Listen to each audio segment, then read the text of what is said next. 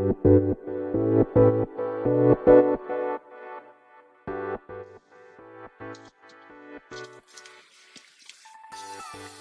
い、始まりました。本を読んでは、独り言ラジオ。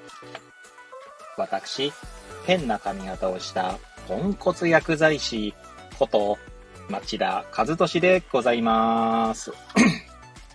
はい。というわけでですね、今日も読んだんだか、読んでいないんだか、積んだんだか、積んでいないんだか、といった本たちの中からですね、一冊紹介して、ゆるーりと語っていきたいと思います。はい。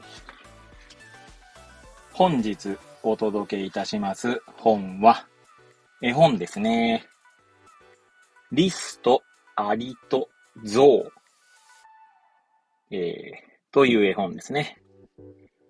デイジー・ムラースコバー作。関沢明子役。2006年5月20日第一釣り発行。えー、発行書は BL 出版ですね。はい。こちらの絵本を、えー、読んでは独り言といきたいと思います。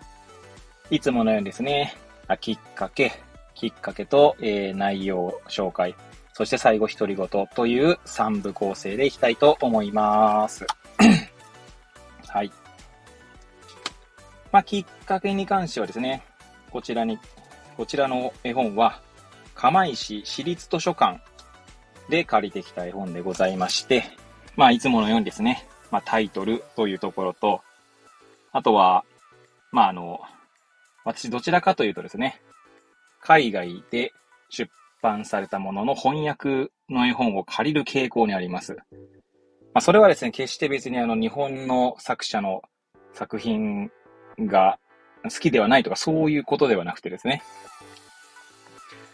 えー、まあ、ただ単になんつうんでしょうね、あり、ありませんか皆さん。そういうの。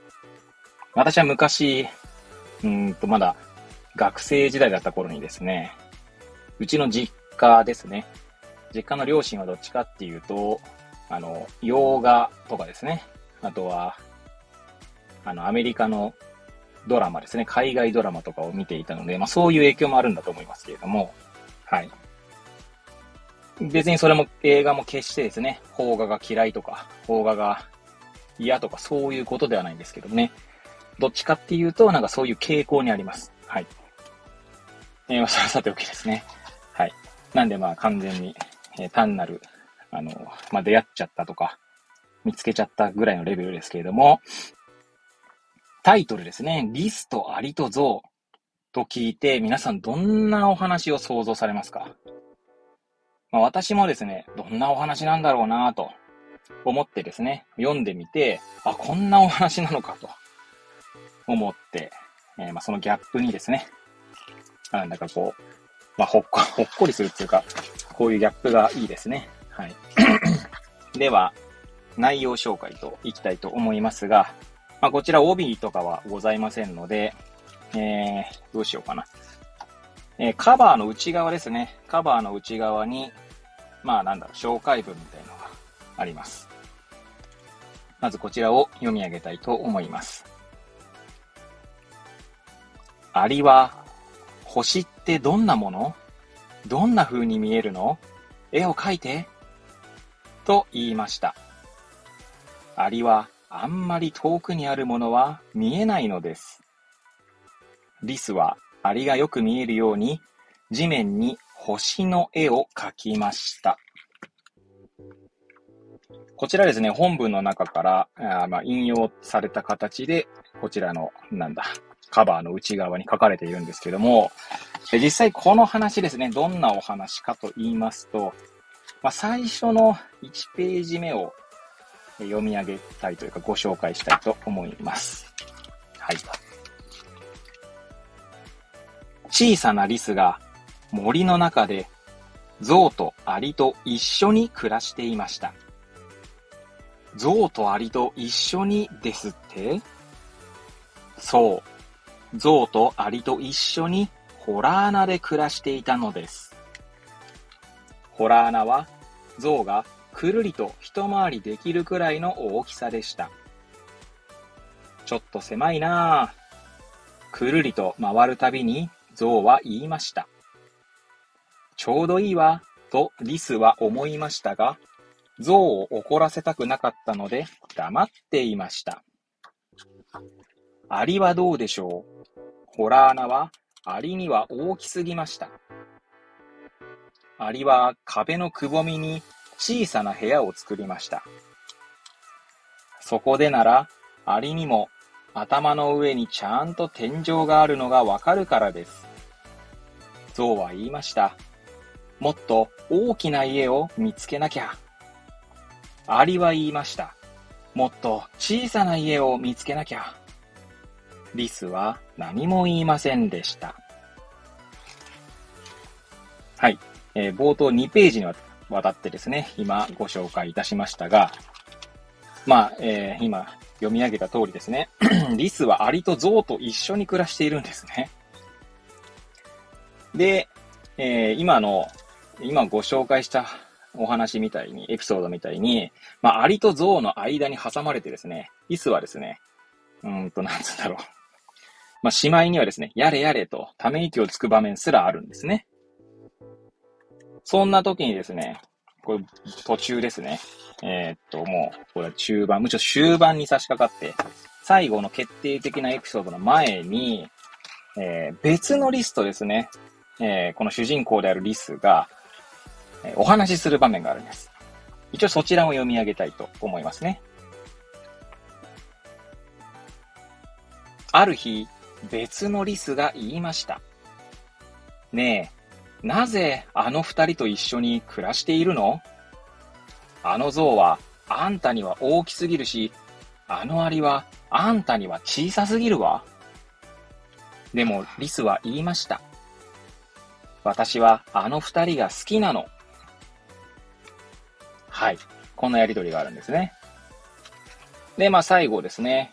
えー、ちょっと、ちょっとした、えー、なんだ、トラブルというか、あってですね、えー、最、まあ最終的にはリスとアリとゾウはより仲良くなるということなんですけども、まあそちらのエピソードはですね、え、もしよければこの絵本を借りていただいて読んでいただければとは思うんですが、はい。まあそんな感じの絵本でございます。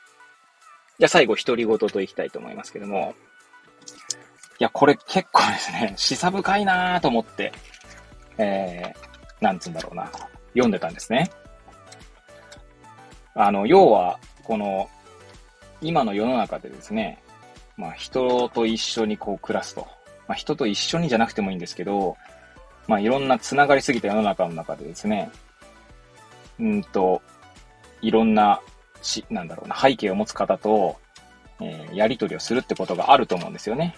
そして知らぬ間にこう繋がっているというか、世界は繋がっているというか、はい。まあ、それこそ、えー、ウクライナの話でですね、まあ、いろんな、うん、物価とか、まあ、高騰したようにですね、まあ、いろんなものが繋がっているわけですよね。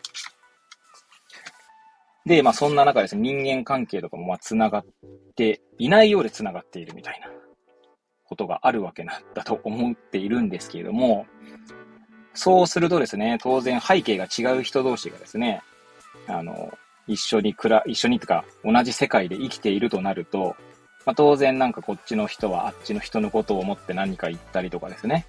まあ、そんなことがま日常茶飯事のように繰り返されているわけですね。まあ、SNS とか見ると、あの、まあ、顕著だと思うんですけども、はい。まあ、ちょっとなんか抽象度が高くてですね、何の、何のこっちゃねんって話かもしれませんが、まあ、ここでですね、私が思ったのは、まあ、リスさんはですね、ゾウさんとアリさんという、その相手がですね、まあ、好きなんですね。やれやれと思うようなことがあっても、まあ、好きなんですね。うん。そこが結構大切だなと思っていて、やっぱり自分がですね、どうありたいか、どういたいのか、誰といたいのか。まあ、そういったことがですね、やっぱり大切だなと、まあ、思わされたりしましたね。当然ですね、背景が違う人と、あ相手とですね、えー、生活を共にすることでですね、まあ、やれやれと思うこともあるわけですよね。それは。なぜなら相手は同じ、人間というくくりでは同じかもしれないですけれども、えー、例えば私とですね、じゃあ家族で言えば、うんと妻だったりね、娘だったり息子っていうのは、全くこう、まあ、違う人間なわけですよ。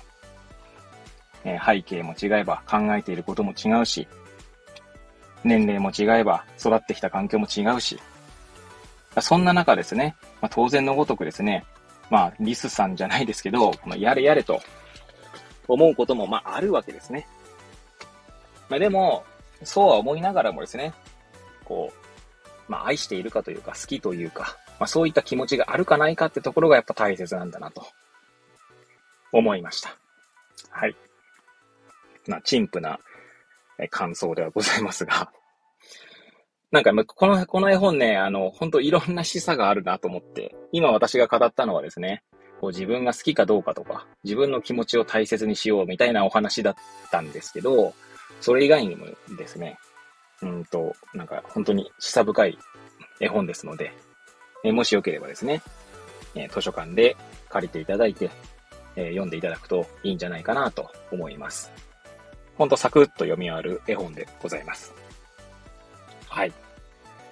ということでですね、本日は、リスとアリとゾウという絵本をお届けいたしました。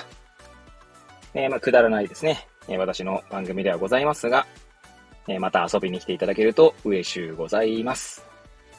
またですね、えリンクも貼っておりますけれども、ノートの方ですね、え毎日更新しておりますので、そちらの方にも遊びに来ていただけると嬉しゅうございます。はい。というわけでですね。また次回お会いいたしましょう。ごきげんよう。